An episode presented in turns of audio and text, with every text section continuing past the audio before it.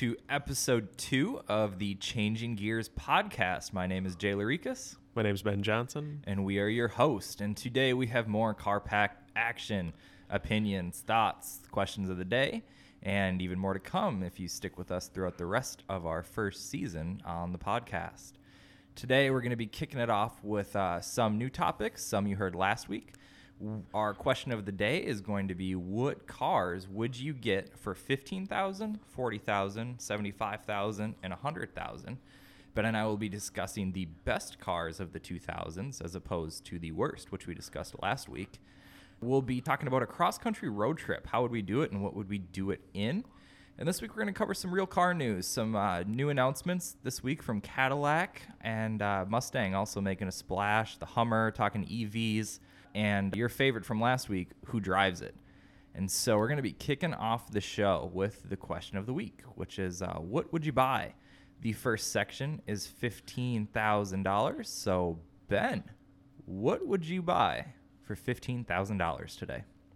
Well, I kind of wanted to come up with this just to talk about, you know, I always kind of fantasize about this. Like, if you could have any sports car like within a, like a certain budget range, and I always think like fifteen is kind of like, oh, maybe, you know, I'm like in my thirties, I can afford something like yeah this. fifteen you start getting something good, yeah and there's a lot of things out there that are just used that you can do all right with, um but for fifteen I would pick the two thousand four slash two thousand five Mazda Miata Mazda Speed. mm.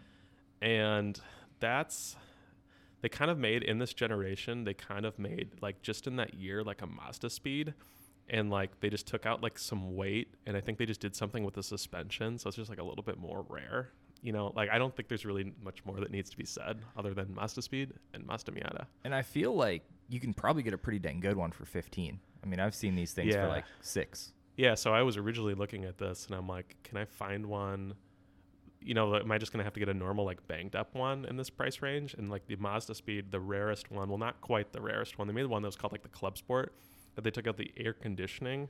I was like, and, they, and the radio, and I'm like, no, that's not that's not worth it. So no, makes sense. And they had the the one point eight liter four cylinders. I think it was like one hundred forty, one hundred fifty horsepower, but only twenty-four hundred pounds, rear wheel drive. That's all you need. It's uh, it's gonna be a hoot. That's all you need. So it's pretty cool. Yeah, I would go with a little more power.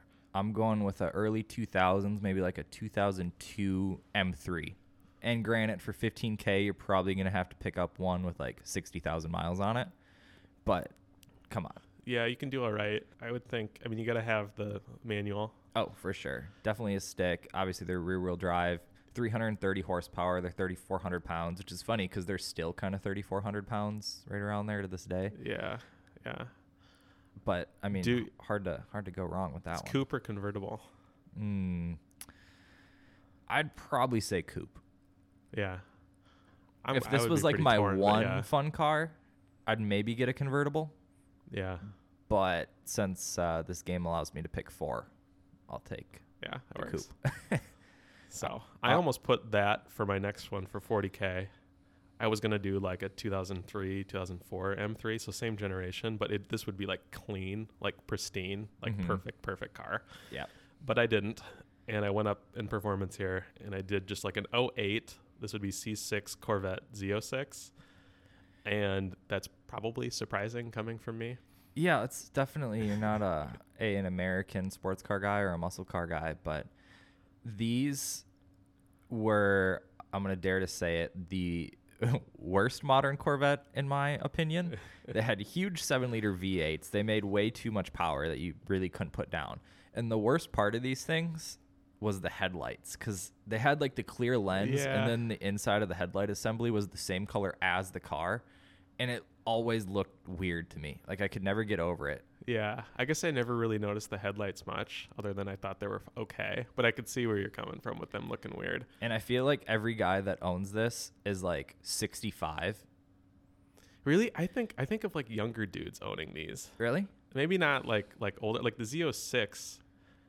I think like people get these used and they track them and they just like like beat like like they beat them up. They're not afraid to drive them and they maybe mod them a little bit, and like they're just like wicked. I mean, there's a, a video. You need a lot of speed. Like this is the easiest way to get speed at forty grand. Yeah, no, I it's hard to doubt that, especially if you're uh, you know into going to the track, especially straight line drag racing or something.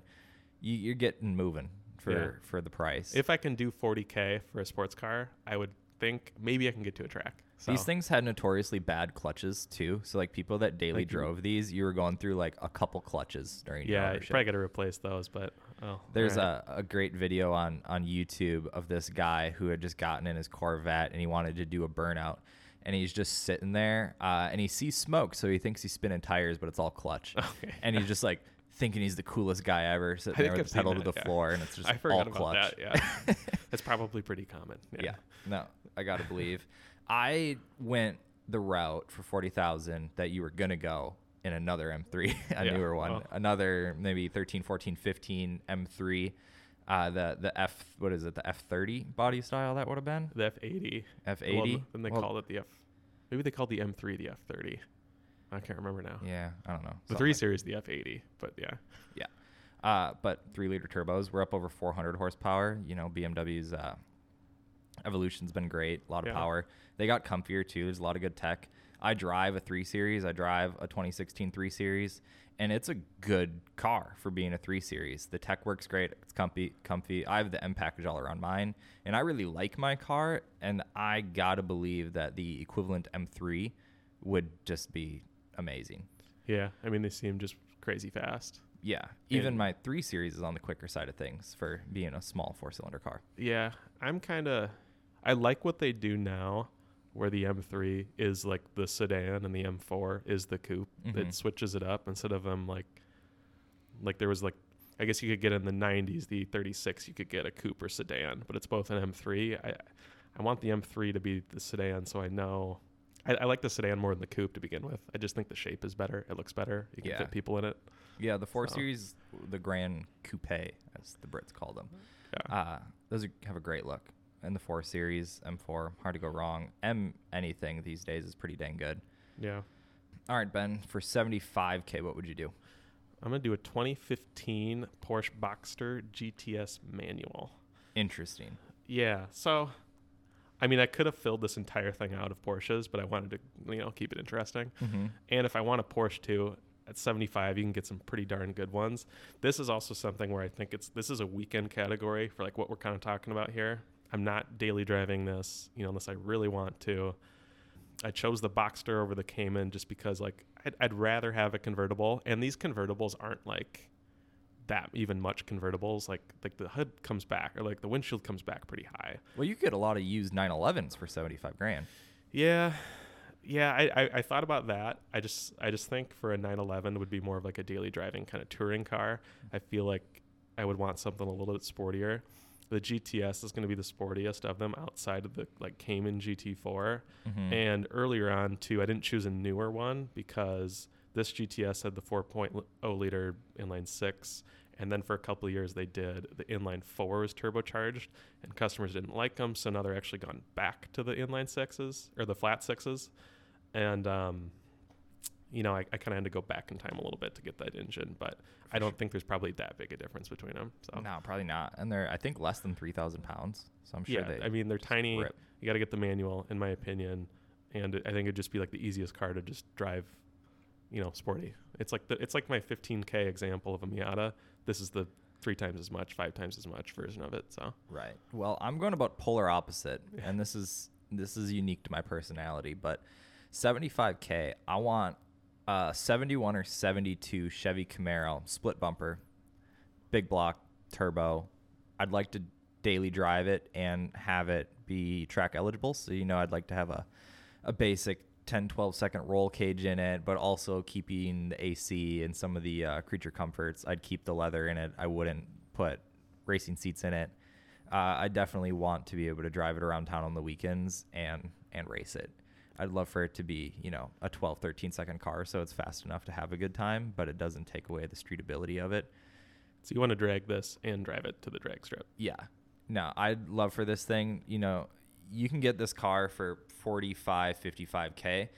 Uh, I'm adding mods to mine. So mm-hmm. I, if it doesn't have a big block, I'd love to throw like a four fifty-four turbo seven hundred R four trans. I'd like to make a seven hundred horsepower Camaro for seventy-five grand, yeah, without losing all of the street ability of it. Is that, would this be automatic or manual?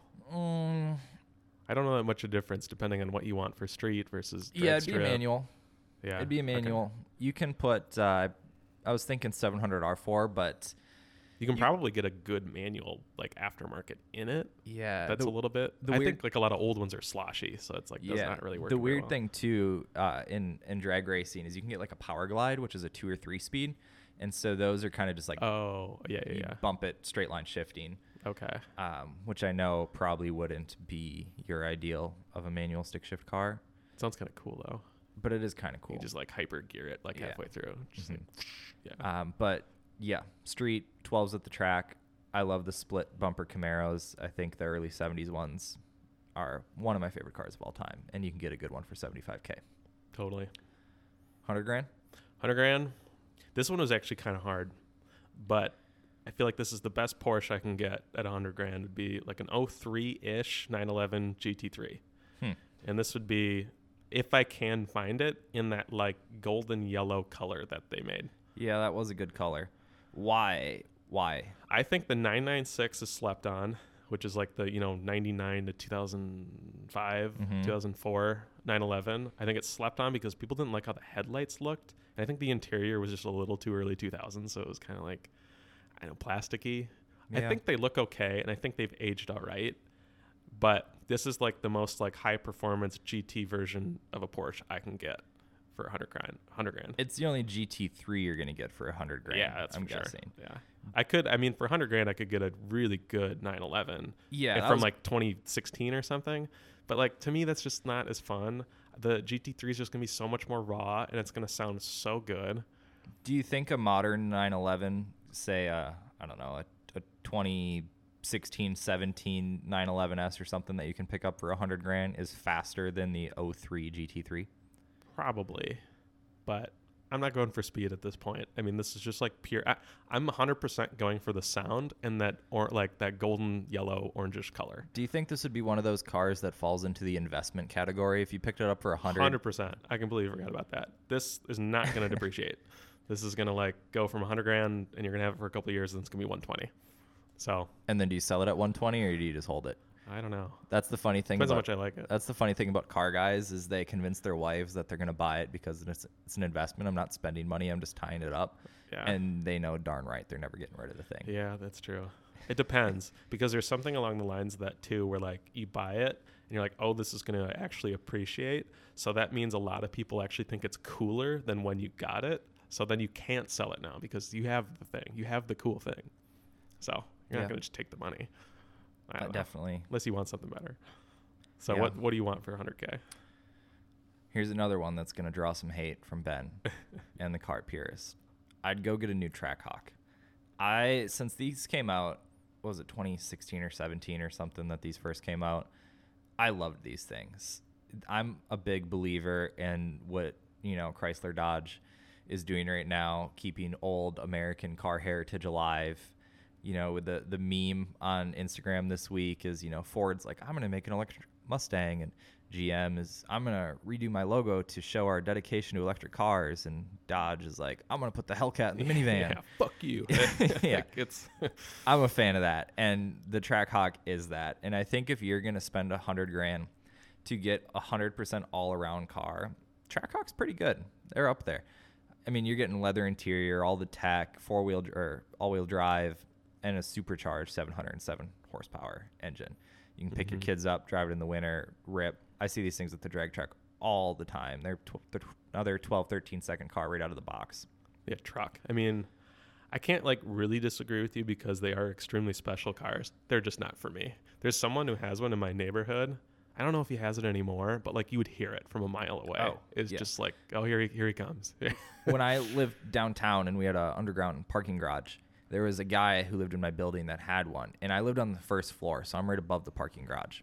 And every time he started it, you could hear it in my apartment. Anytime he cold started that thing in the parking garage, it was a small earthquake, and there was something that I loved about it.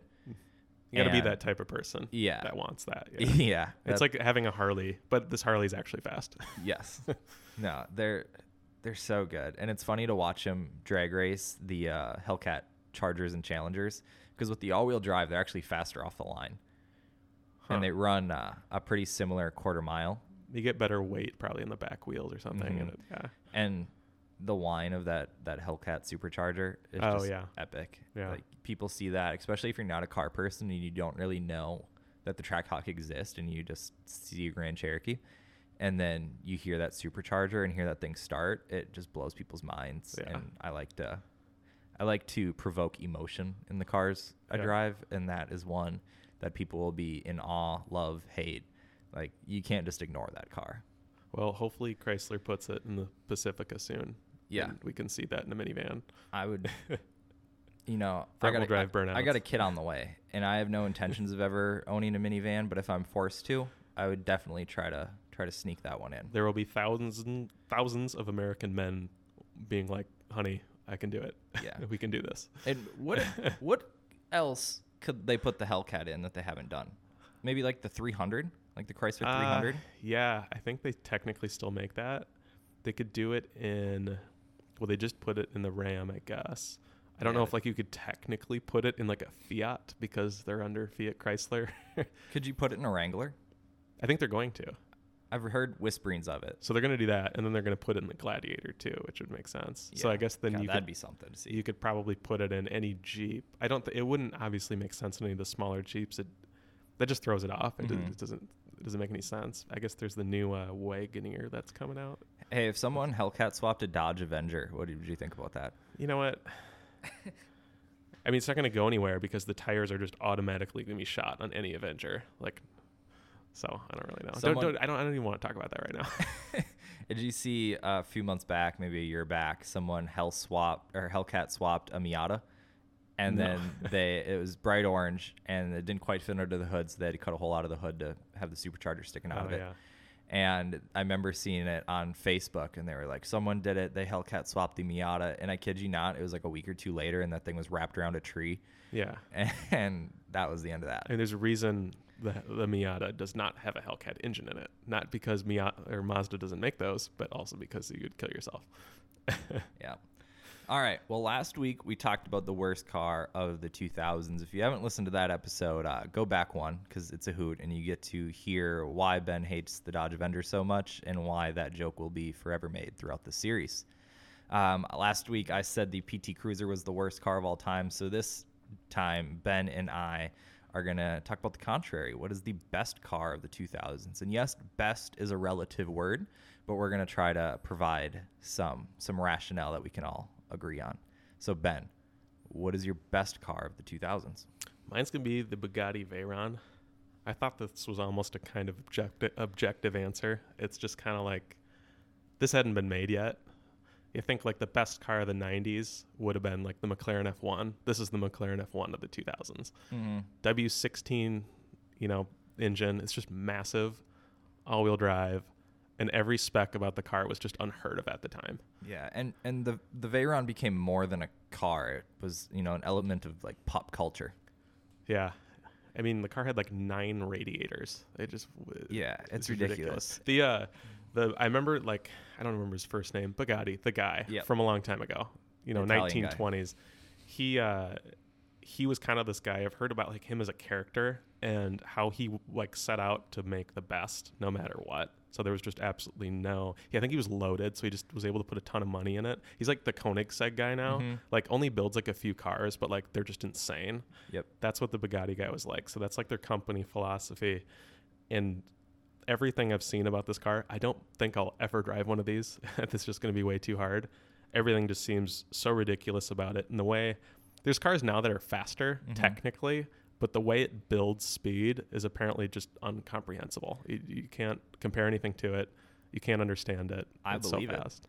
And, and apparently I... they had, when they came out with the Super Sport, this is why I couldn't say the Super Sport for like the twenty tens, the Super Sport was apparently better. They added two hundred horsepower. The guy that does the suspension tuning for Lotus Exiges and stuff did now like redid the Bugatti Veyron's suspension for like the new model, so like that one's supposed to be even the better one and completely different car, but mm-hmm. I can't say that because that was in the two thousands. Yeah, and you can't say it's the first hypercar, but it really put hypercars on the map, that it was something that people followed and they weren't just these prototype concept yeah. cars that Jaguar and and Ferrari were making.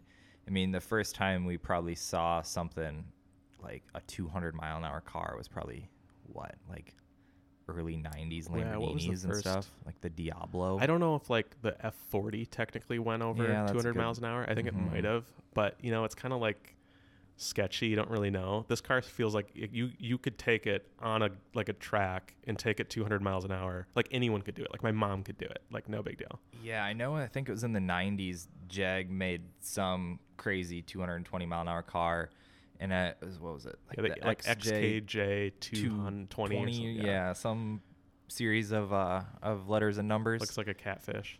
Yeah. And those things are fast. I'm trying to type it in here simultaneously to to see how fast they were, but I'm pretty sure those things got up over a couple hundred miles an hour. Yeah, two hundred twelve miles an hour. Okay. Yeah.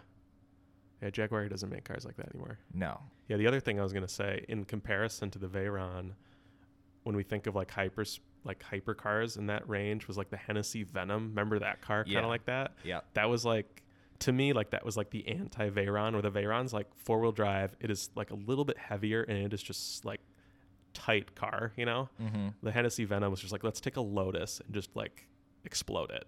Yeah.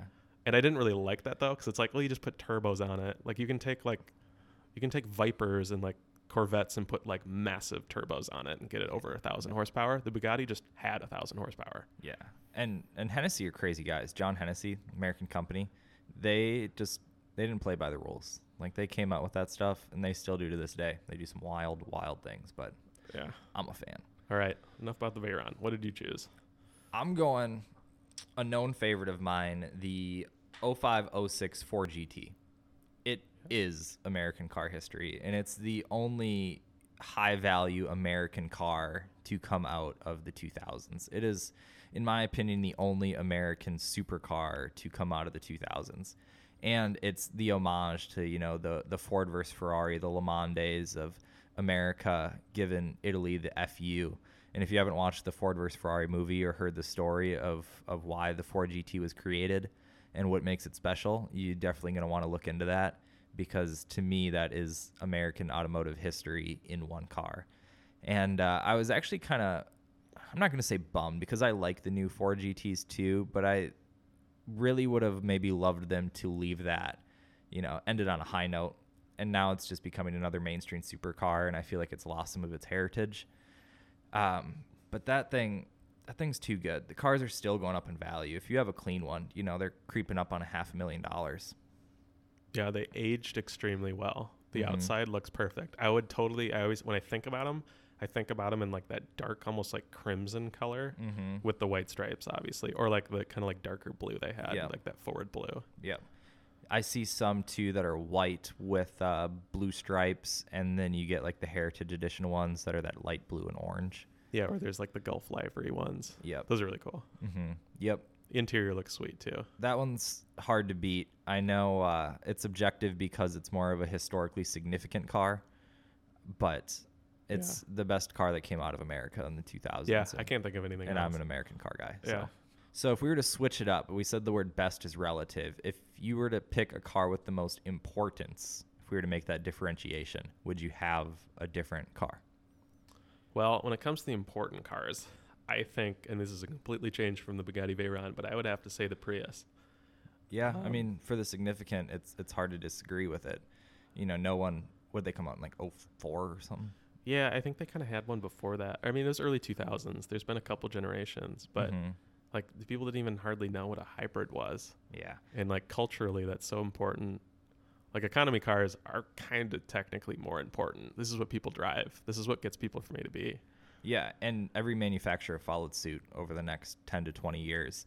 I mean, forty M P G was mind-boggling in the mid early two thousands when these came out and offered that. Yeah. But now it's it's pretty standard. I mean, if you're Um, your sedan doesn't get thirty, forty miles per gallon. It's it's fairly frowned upon.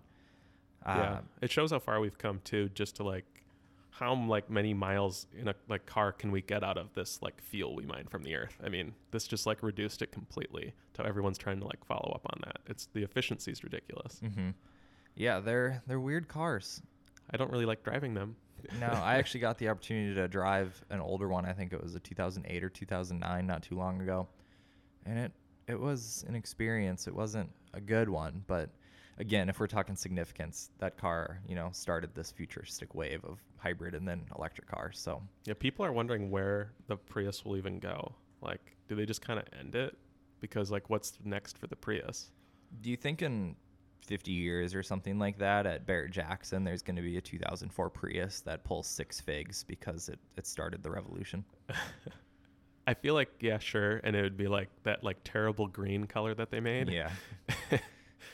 And I don't know, it's got like an equality sticker on the back or something or like the that. The coexist sticker? Coexist sticker or both. Yeah. Yep. Perfect. I'm going to take a weird one, and it's pretty uh, anti-Prius, and I'm going to go with like the two thousand four Lamborghini Gallardo, or maybe even like the Murciélago. And the reason why is that was the car. If you were born in the nineties, that was the car. That was the car you wanted when you were playing Need for Speed Midnight Club Edition. That okay. was the one you had on your wall as a poster. Like, that car was success when it came out. And that really, to me, I know Lamborghini has a long distinguished heritage, and it would be uh, wrong to say that the Gallardo put Lamborghini on the map as a whole, but it put Lamborghini on the map for all the nineties kids, and put sports cars on the map for all the nineties kids. And this really kind of changed the old Italian man's, you know, art piece of a Lamborghini to an American dream car. Mm-hmm. And it became a, a Miami, New York, L A staple. And you wanted one. They were in every music video.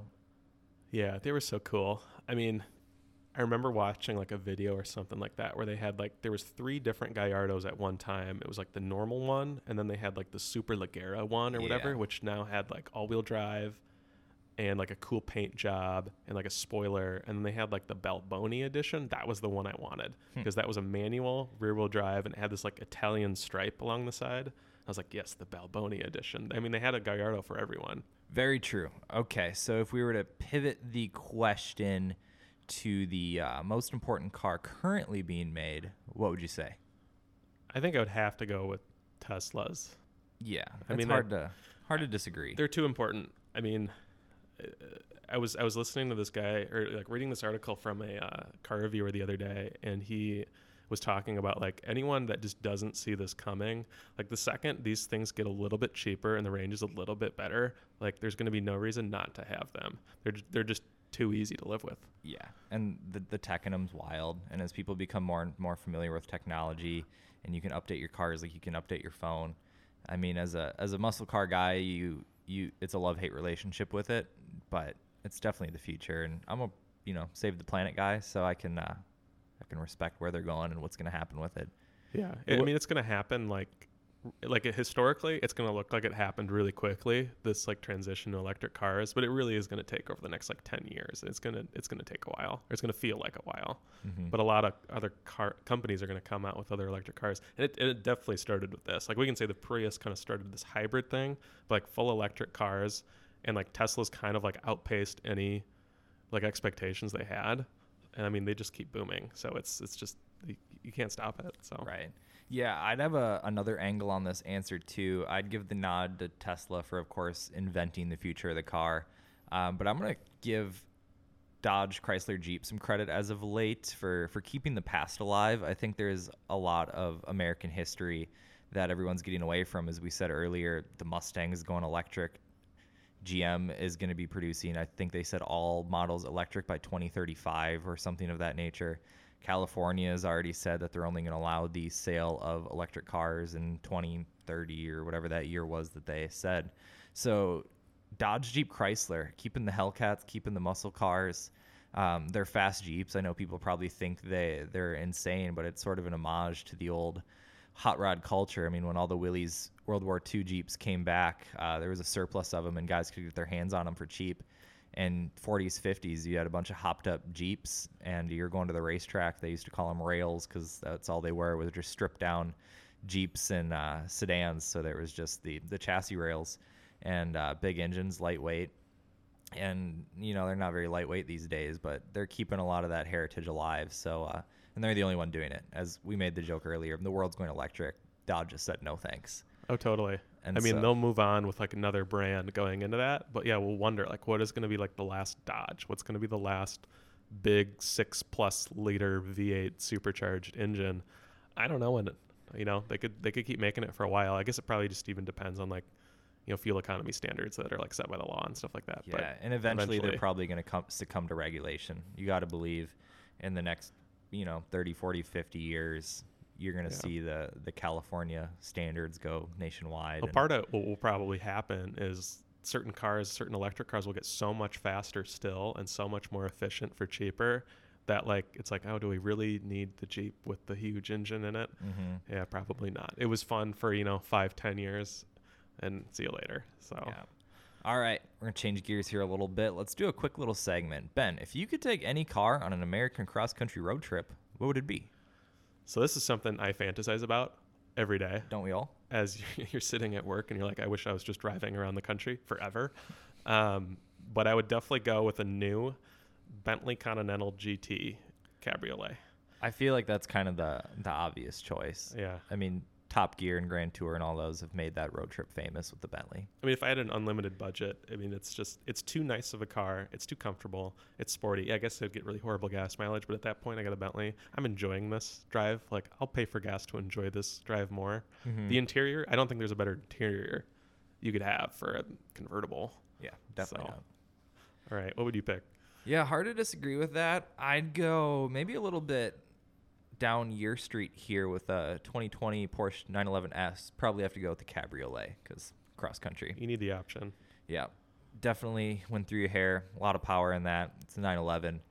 Uh, that's something you can you know settle in. And, and you drive. can def. I mean, you can definitely drive that. Probably almost as comfortable as the Continental because you're just gonna let the dampers go and like it'll be easier. Put it in comfort mode and just kind of set it. For sure. So that's uh, not y- too hard. You didn't like our, our road trip last year in our transit van? No, no, I'd rather not drive a transit van, eleven hundred miles or whatever we did. Yeah, I, I wouldn't, I wouldn't put that harm on anyone. It wasn't that bad. We found a dirt road. Yeah, we drifted the transit I mean, van you, in Arkansas. You drive it like a rental, then, then you drive it like a rental. So, I guess if it's just me and like you know my fiance doing it, then it's like yeah, take the coupe. But I guess if you got more people, you need something else. I'd just pick like a Bentley S U V or something, or Mercedes S U V. I don't know. Yeah, don't blame you. So. All right, let's get into a little car news. I think we have to prove to our uh, listeners that we actually know some legitimate facts about cars and not just all opinions. Yeah. So I'm one... still going to have opinions. Oh, for sure. That's the name of the game. Uh, I watched the twenty-four Hours of Daytona last week, which I watch every year, granted. But this year I took a little closer look at it. And the prototypes, the makes, are not cars you usually see in racing. You have Cadillac, you have Mazda, you have Acura. And uh, specifically Cadillac, who has kind of been the, the G M's ugly stepsister the last few years, really putting on a show. They finished second, fourth, and fifth in the prototype series, or in the proto- prototype division at the twenty-four Hours of Daytona. And it makes you uh, wonder a little bit, like Mazda prototype cars, they say that's where they test their tech. What Mazda gets the two hundred twenty mile an hour prototype tech? Yeah, I, I don't know what... I mean, I guess maybe what Cadillac gets them too. I mean, I guess they put big engines in it. Well, I've yeah, I should note too, it was like four of the top seven prototypes were Cadillacs. So yeah. It's like, well, yeah, they're going to podium, or at least, you know, one or two of them are. Well, Cadillac's starting to do some good stuff. I mean, they've had a, a checkered history. There's been some great cars coming out of Cadillac, and there's been some real grandpa cars coming out of Cadillac. And uh, they just announced the, the C T S four V Blackwing and the, the five V Blackwing. Crazy cars. And yeah, I'm, I'm skeptical. I'm not going to lie. Is that the new one? Do they call the new one the Blackwing still? I'm pretty sure they do. Or is it just like the C T five V? I, I can't. I don't know what they're called. Yeah, there's a lot going on, but I'm. I don't. I don't. I'm, I can't follow it. I used to always know it's the C T S V. It's the A T S V. It's it was, it was the same for like fifteen years. Now I don't know. They've changed it like three times. Yep, I'm eighty-five percent sure they're calling them the Blackwings. The okay. C T S four V Blackwing and the C T S five V Blackwing. Yeah. It's a mouthful. They look cool. They're supposed to be monsters. The four V is a turbo six, four hundred seventy-two horsepower. Big thing here was uh, comes with a manual out of the box. Oh, yeah. And uh, rep from Cadillac said that they went out to create an enthusiast car. They wanted to change up the reputation a little bit, and they went M three and M five hunting with these. And yeah. So they're going inline six in the four, turbocharged, four hundred seventy-two horsepower with a manual. And then the five V has the the G M uh, V eight, the same one that's in the Z L one Camaro, I believe, supercharged. Yep. And yeah, prices are... What, how much are they? The the four is like sixty grand and the five is like ninety grand. Yeah. So maybe like cheaper. Plus five for some like options, but yeah. Yeah. So they're overall, they're cheaper than like an M four and M five. And you uh, don't get a shitty grill on the M, yeah. M three or what M, do they have? The M four, but yeah. C sixty-three A M Gs and stuff like that that they're competing yeah. with a little bit. I'm always pulling for them. I always want something like this to be American and cool. And I guess like they are doing it. I mean, I, I always kind of wonder, too, like Cadillac, like you're definitely chasing someone, you know, like be Cadillac, be your thing, do your thing. But what is Cadillac? Because to me, Cadillac are like lazy boys in a car. They got to be big, comfortable boss cars. Yeah. With not like Tony Soprano boss car. Like, I, I don't know. You know what I'm saying? Like, yeah. It can't be kind of like greasy. It's got to be like, it's got to be really nice. And they made a step in the right direction this year with the Escalade, too. You know, the Escalade's been a popular car, another pop culture car. Uh, but this was the first, like, genuinely nice Escalade. The interiors came a long way. The tech came a long way. They really invested in the Escalade this year, and I'm a fan. Yeah, they're huge. They're huge. And they're just, I think... If you want a big fucking car, this is a big fucking car. Yeah, and the, the screens, they have the three-joint screens, so they have the display right in front of you where your gauge cluster is, and then obviously they have the center screen. Mm-hmm. From the start of your left screen to the end of your right screen is thirty-eight inches of screen in a car. Oh, wow. That's T Vs a cool weren't stat. Even that it's big. It's kind of curved, too, yeah, right? It, it curves the entire cockpit, yeah. thirty-eight inches of screen. Yeah, and they made it just bigger than everyone else. So, like, for if, if you want a big car, you want the biggest, most amount of legroom in the third row, here you go. Yeah, it's, it's wild. It's going to look a little bit... I hope it doesn't, like, get out of date, though. Because I, I know, like, you've seen the um, you've seen the new dash, like, all-digital dash that mm-hmm. Mercedes is doing. Yep. Like, if that comes out in a Mercedes S U V, all of a sudden Cadillac doesn't have the cool screen thing anymore. Yeah, so, I believe I that. Know. If... Uh, Cadillac wanted to push the envelope. If there is ever a Cadillac vehicle designer out there listening, put the supercharged V eight in the Escalade. Yeah. I, I mean, you got to do it. It's money on the table, honestly, because you can put that in there and charge twenty grand more, and there's going to be people buying them. Oh, one hundred percent. Just do it. Make money. I don't wonder if the... So I think the C T S four V Blackwing that we were just talking about, I suspect will be better than the five V. Yeah. Turbo... I know I would probably personally rather have the five, but that's just me. I feel like the uh, the the five V is just going to be like the Z L one Camaro. It's the same engine. They're heavy, big cars. Yeah, it is bigger, yeah. It'd just be a rocket ship. I know the C T S four would be smaller and more, a little more nimble for sure. Yeah, and I'm biased to turbo cars. I like the V six turbos. I mean, you have almost five hundred horsepower in a manual. That's all you need. That's, the, that's seven hundred more than you horsepower need, yeah. is... is scary to some people. Yeah, I, I don't even know. I guess I've never really driven a seven hundred horsepower car. So, but I'll be super excited for when like Car and Driver gets their hands on these and and puts them side by side with like the M four and the M five and the C sixty-three A M G and some of those other hundred thousand dollar fast cars and yeah, see how they stack. Totally. Up. One more thing about Cadillac, and this is where like I want Cadillac to be Cadillac, and I want like an American luxury brand to be an American luxury brand. They're always like the budget, whatever. Like you're always like, you're always getting like the Cadillac that's going to be like, oh, it's twenty grand less than the Mercedes. So it's mm-hmm. better. Like, no, make the twenty grand more Cadillac, make the like more expensive Cadillac, like make something high end. I like the average person can't afford these anyways. Right. So don't like try to be the average person, mm-hmm. just make something baller. So like you can actually like be more expensive than them. Yeah, because it used to be the most expensive cars, like the sixties and stuff. Like Cadillac was the Cadillac. Like it's a big deal. Like just really go out there on it. But they're trying to stay. It, it's like, oh, it's a budget B M W. Like just no, don't be a budget B M W. Be Cadillac. Be better than that. Mm-hmm. More no. expensive if it if it has to be. I and don't I know. hope they do it. When they get it right, they do some really cool stuff. The problem is they just haven't been getting it right much yeah. in the last decade. I think I think they're on the right track though with these. Yep, I like to see it. All right, a lot of big namesake models being brought back in the last few years. You have the Bronco, obviously, the Defender's back, Jeep's playing with the Wagoneer, the Ranger came back a couple years ago, uh, and G M brought black, brought back the Blazer and the Trailblazer. And to me, and maybe I'll leave this up to you for your opinion too, the Blazer used to be good. like if we're talking eighties cars, Blazers, Broncos, and Wranglers were in the same category. They duked it out. Big off-roaders, take the top off. I mean, you could do a lot of cool big tires. You could do a lot of cool stuff with them. The Wrangler, it's been around. It's still good for the most part. It's always been good. The Bronco came back from the looks of it. They did a pretty good job. Uh, the little sport ones are kind of a little dipsy in my opinion, mm-hmm. but the big tire Broncos are pretty cool. And then the Blazer, they bring back. It's like an economy car. Is this tiny little like one hundred ninety horsepower turd. And then the Trailblazer they bring back a year later because the world needed more of those. And that's an even worse turd. And it's like when you brought back the Blazer, it takes years to develop cars. Mm-hmm. You knew you were going to bring back the Trailblazer too. And you knew. We heard whisperings of the Bronco and stuff a few years ago. Mm-hmm. You knew the opportunity was there to go play.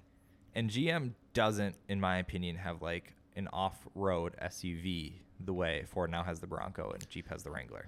Yeah, it's like the Ford came out with the Bronco, then the Bronco Sport. And like the Bronco Sport's actually kind of like a respectable, like people are going to, they're going to sell a lot of those. Mm-hmm. And the Bronco's going to be like the cooler, bigger version of the Bronco Sport. And it's like G M came out with the Blazer and then just like forgot to come out with the cool one. Yeah, there was such an opportunity then for to go for them to go chip into that market. And I think the Wrangler is going to hold strong as the big daddy of the off-road S U V. Yeah. You have, you know, obviously your Land Rovers and Range Rovers, but they don't really play the same game because they're so expensive and, you know, they they spend more time cruising downtown city streets than they do off-road. But people actually off-road their Wranglers quite a bit. I suspect people will off-road their Broncos quite a bit. And, man, I, I'm saying it again, like the Blazer could have come back with a big tire off-road car like it used to be. Like the old, what were they, K five Blazers, I might be butchering that, but mm-hmm. those things were sick. I They're see cool, them yeah. I see them still for sale and I want one. Yeah. And I just can't emphasize enough. Like, what are you doing, G M? There's an off-road market. It's like a segment. Like these, even if you're not even going to actually off-road it, like make something that looks like it can do it. And they they didn't do it. And the only thing that I think bothered me more than that in the last couple of years is uh the Mach-E Mustang, the electric S U V Mustang. I kind of like it.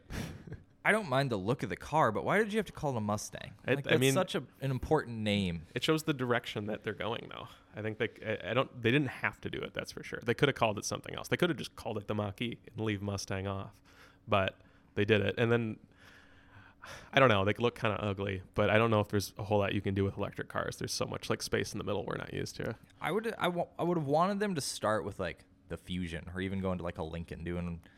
I don't know, the Continental or an M K Z or something electric. Yeah. But to come out swinging with this weird Mustang, like, do you think they're going to sell a lot of these? I don't know if they're going to sell a lot of them, but it's definitely not going to flop. I, the interiors are really nice. They look okay. I think they look better in a Tesla Model Y. Yeah. And I think they're going to come out with, like, the G T version of it. Mm-hmm. So, like, this was the Mach-E is, like, I think just now coming out. And it's still like big horsepower. It's like four hundred something. Yeah, the new one's gonna, horsepower in the G T. The next one, yeah, the, the newer one that's going to come out, or the one with the more horsepower. I mean, that thing's going to like be quick, mm-hmm. and it's it's like it's like going to be quicker than an actual Mustang. It's quick, but in some ways, it's the so the base Mach-E is two hundred sixty-six horsepower. The G T is four hundred fifty. Okay, and that's still you know a, on the lower end on the horsepower spectrum that we've seen the last few years out of electric cars. I mean. You usually see the people rolling out their electric cars with these crazy horsepower numbers, seven hundred to twelve hundred horsepower. I mean, the Hummer, that E V Hummer rolled out one thousand horsepower. Mm-hmm. So it's definitely a different twist, but yes. I would have liked to see them either start with the Fusion or Ford had so many good, you know, namesake models. Bring back something that would fit the mold. Like the Ford Maverick, you know, if you're like yeah. paving the way to the totally future or something yeah. like that. It had to be a crossover, that's for sure. Yeah. But then I guess Mach-E makes sense because like E electric. Yeah. So. Or like the Galaxy. I don't know. Like I feel like they had so many good names that they could have created some buzz by bringing something back. Totally. I, s- I don't know. I still like it. I don't think I'll ever own one, you know, but it's cool that they're making it.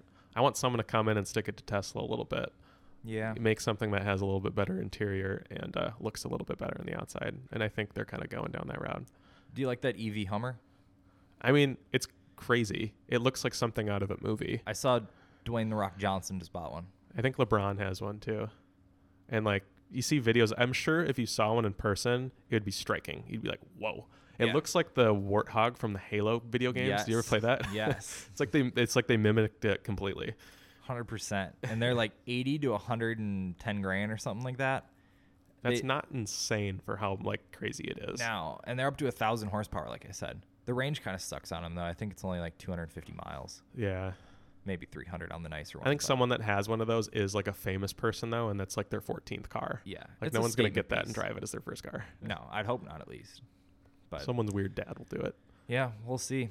Electric cars, man. If you'd have told, if you'd have said ten years ago, you know, the, it, what is it? It's two thousand eleven. We're coming out of the recession. I'm pretty sure the Hummer died in twenty ten. Gas is four fifty a gallon. And they said in ten years, the Hummer and the Mustang are going to be electric. That would blow people's minds. It I actually would. don't think we can technically talk about electric cars on this podcast because it's the Changing Gears podcast. So if the car's not changing gears, then, well, I remember forward and reverse is a gear, but I was just getting technical. A year. Yeah, I guess that's true. All right, let's get into something that people like then. Let's play Who Drives It. Alrighty, I can kick it off. We want to, we want to, you know, be um, cautiously stereotyping here, but yeah, cautiously stereotyping. We can get very specific though. Like, we're not really going to be specific.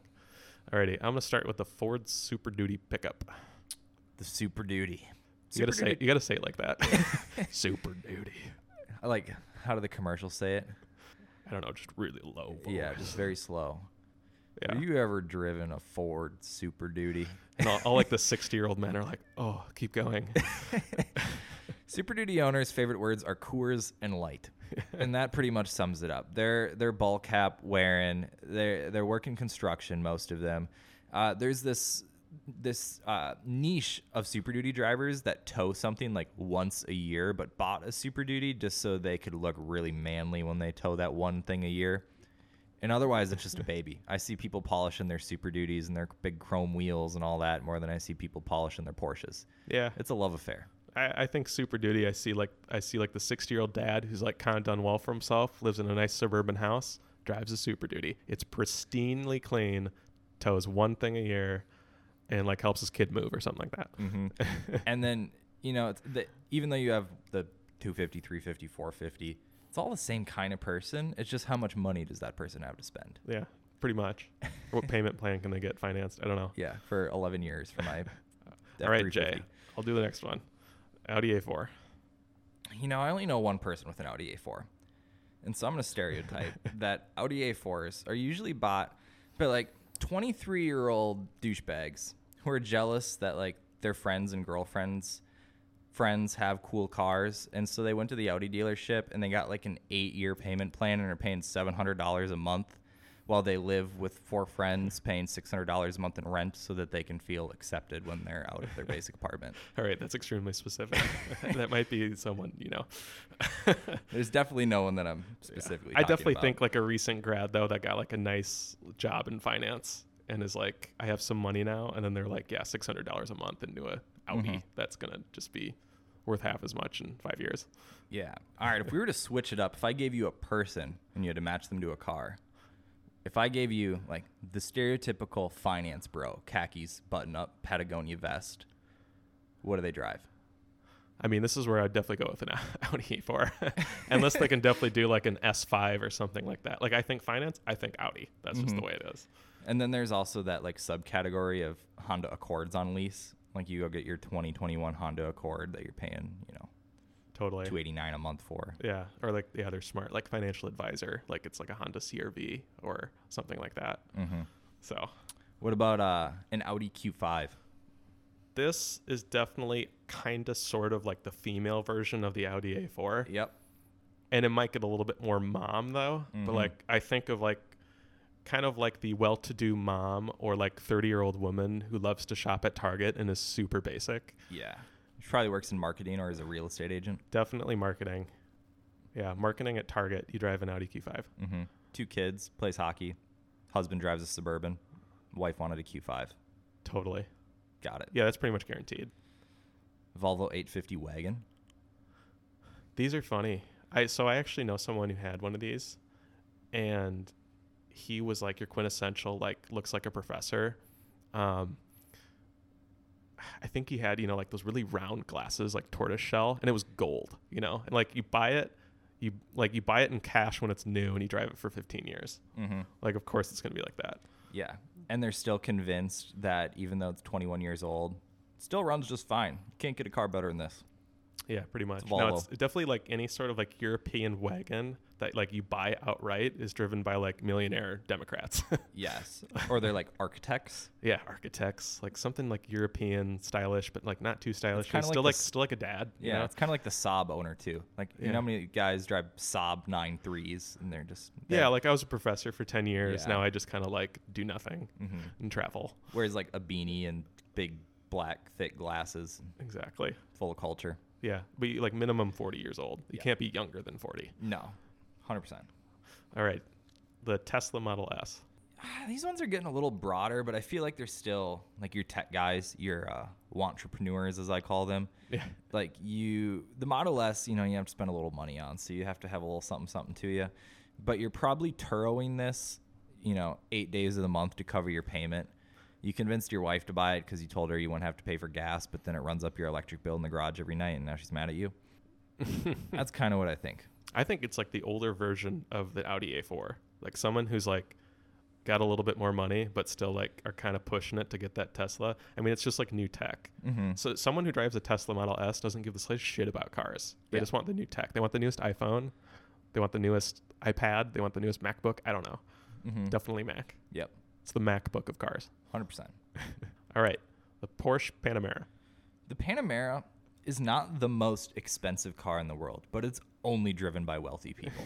Dentists, surgeons, O B G Y N doctors, you know, yeah, professionals. Definitely professionals. Definitely not people that are too young. It's definitely like, you know, like a middle-aged car. Yeah, for sure. Like there's no like thirty year olds. I mean, they're expensive, but like there's no like thirty year old that's like rich and drives a Panamera. Oh no. Maybe maybe like some like soccer players or like N B A players. Mm-hmm.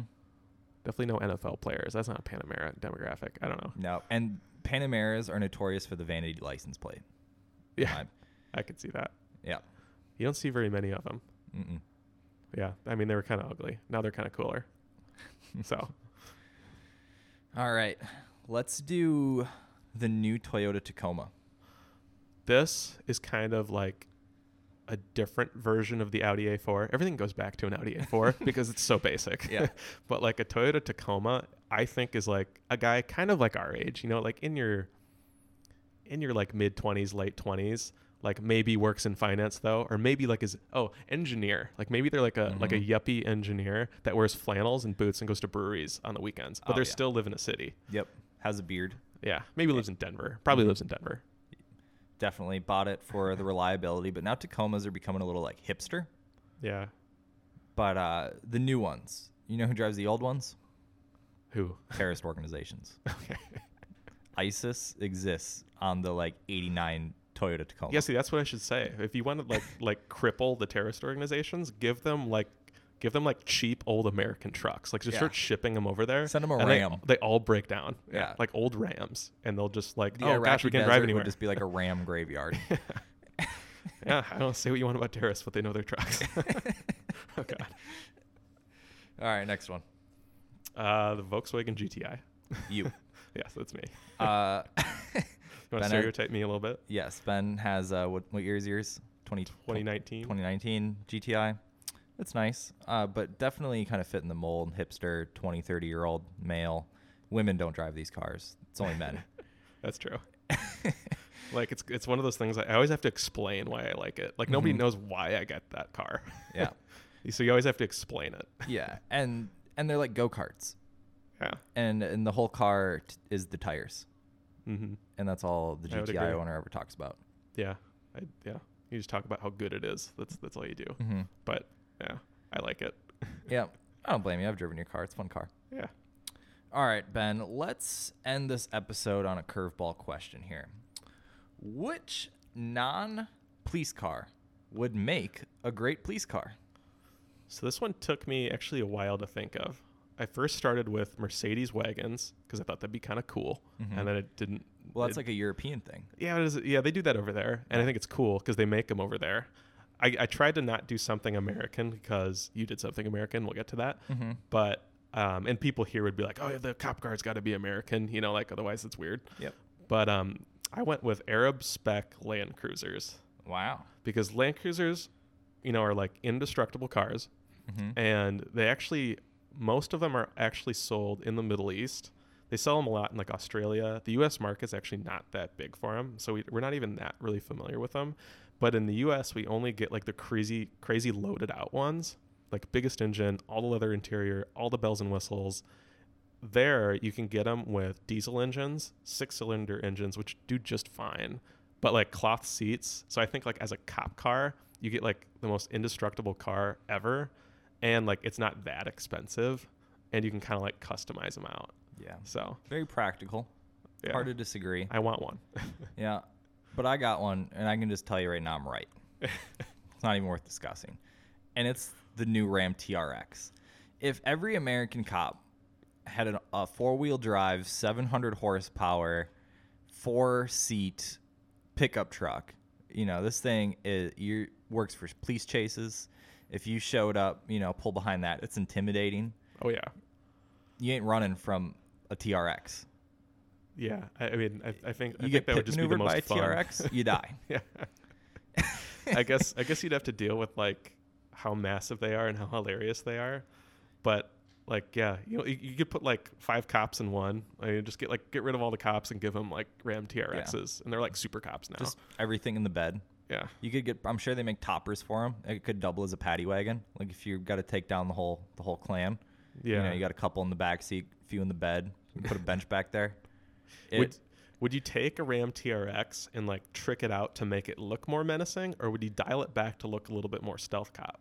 Mm, you know, American police departments would dial it back and go stealth cop because American police don't want to be seen. That's what makes them American, as opposed to European police who have, you know, yellow and blue checkers all over their yeah. police cars. But I think having a big menacing T R X, you gotta. You wouldn't even need sirens for it. No. Just get on the gas. You just hear it. You'd be, be like, like, oh, what is shit, that line? Oh, yeah. You look up in the Especially rearview. If we're all driving electric cars, you can just hear the Ram T R X. Yeah, you look in your rearview mirror, and all you'd see would be like skid plate, like front bumper. Yeah. I just noticed I just noticed something. Did they call it the T R X because it sounds like T-Rex? It might have. I, I, good didn't, point. I didn't think about that. I didn't think about it either. That makes sense. Yeah. It'd be, people would think twice. What do you think's louder, a Ram T R X or an actual Tyrannosaurus Rex? Do we even know what sound the Tyrannosaurus Rex made if no one was there to hear it? I, I, I don't know. Jurassic Park. It We're just assuming. They were definitely louder. In that no movie. One knows what sound a T-Rex makes. Yeah, apparently they used to have hair, too. Anyways. I don't know much about that. This isn't All a right. dinosaur podcast. Talk about changing gears. All right, that's so that's our show, episode two of season one with Jay and Ben. Thank you again for listening. Check out now our first two episodes that are out. And thank you so much, and we'll see you next week.